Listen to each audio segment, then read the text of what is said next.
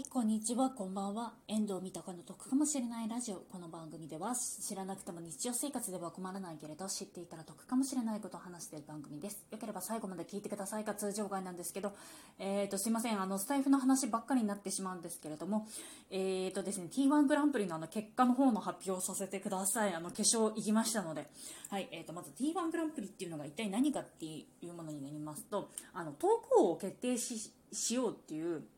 ものになっておりましてこちら予選と決勝の方に分かれておりまして予選の方が、えーと、26人えーと、25組26人の予定だったんですけれどもお一人だけちょっとツボが悪くなってしまってお一人だけちょっとあの参加はされなかったので、えーと24組25人が参加されて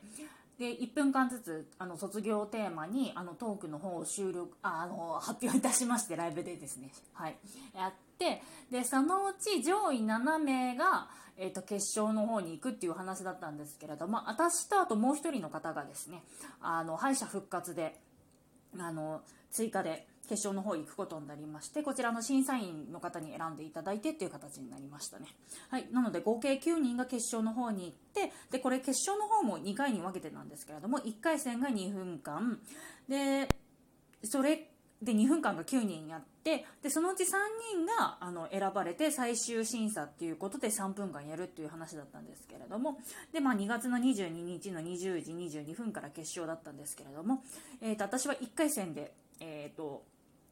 えーと、終わりっていう形になりました。ただこれ面白かったのが私予選の時の点数が222点で決勝の方も審査員の点さんの点数っていうか222点だったんですよ。これ面白くないですか？両方とも点数が一緒でしかもその T1 グランプリのその決勝のあの日付だったり時間が2月の22日20時22分。だから22222っていう2がね全部並んでるた時だったのでこれはねちょっと面白いなっていうふうに思いました。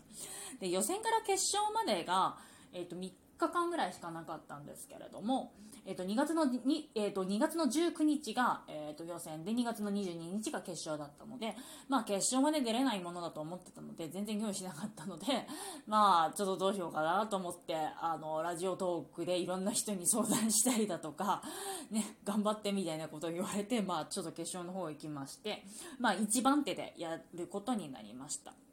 でまあ、一応リンクの方を貼っておきますのでもし気になる方いらっしゃいましたら聞いていただけると嬉しいです。はいでまあ、ちょっとねあの優勝はなかったんですけれどもあの優勝した方っていうのはちなみに何があるかっていうとあの、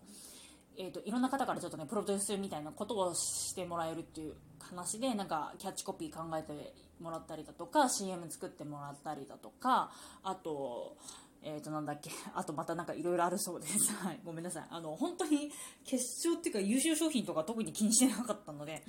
あの、本当にね、あれなんですよ。なんか参加することによって横のつながりをね、あの、作りたかったっていうのがあったので、あの、みんなはこうね、あの勝とう勝とうみたいな感じで結構決勝とかもあの胃が痛いだったりだとかっていういう風に、ね、おっしゃってた方とかもねいたんですけれども私はもう本当に楽しくて楽しくてしょうがなくてあの初めてスタンド FM の方であの企画の方を参加させていただくってことになったのでなのであの他8名の方との温度差がものすごく激しかったんですけれどもね。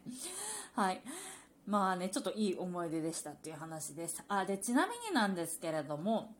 あの、スタンド FM の方で載せてるあの感想の方にはですね、私が決勝に出場した際に、あの、出囃子っていうのをですね、あの、私専用のやつをあの作っていただいたやつがあって、それを、あの、アップロードしておりますので、そちらの方をぜひ聞いていただけると嬉しいです。ちょっとラジオトークさんの方だと外部音源の方が、あの、載せられないので、ちょっとこっちだと再生できないんですけれども、一応スタンド FM の方での感想会だと最初に出囃子で、あの、感想述べた後の最後に、えっ、ー、と、決勝の方のあの CM の方もあの流しておりますので、気になる方いらっしゃいましたら、ぜひぜひ聞いてみてください。あと、優勝はね、ちょっとできなかったんですけれども、あの、司会の林健二さんからですね、あの、水素関連の商品をいただくっていうことになりまして、まあ、あの、すごい楽しみにしている形になってます。あの、林健二さんのの方からですね、あの、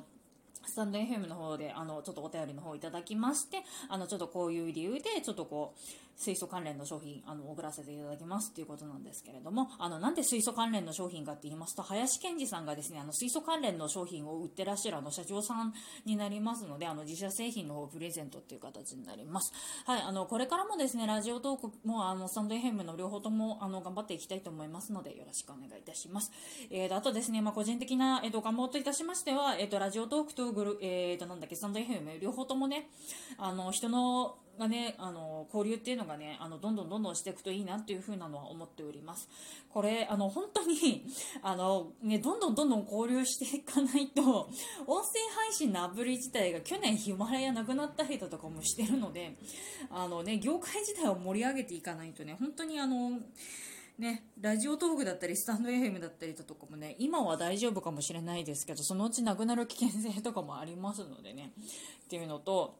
まあ、あとね、そのラジオトークしかやってないあの素敵な配信者さんもいるし、スタンド FM でしかやってないスタあのね、素敵な配信者さんもいるからね、あのどんどんどんどんね、交流してってね、あの輪が広がるといいなっていうのも思っております。はい、あの聞いていただいてありがとうございました。こちらの番組では賃貸物件に関すること、旅行に関すること、家計管理に関することをですね、あの普段は3本柱にやっておりますので、よければ次回も聞いていただけると嬉しいです。はい、あの聞いていただいてありがとうございました。バイバーイ。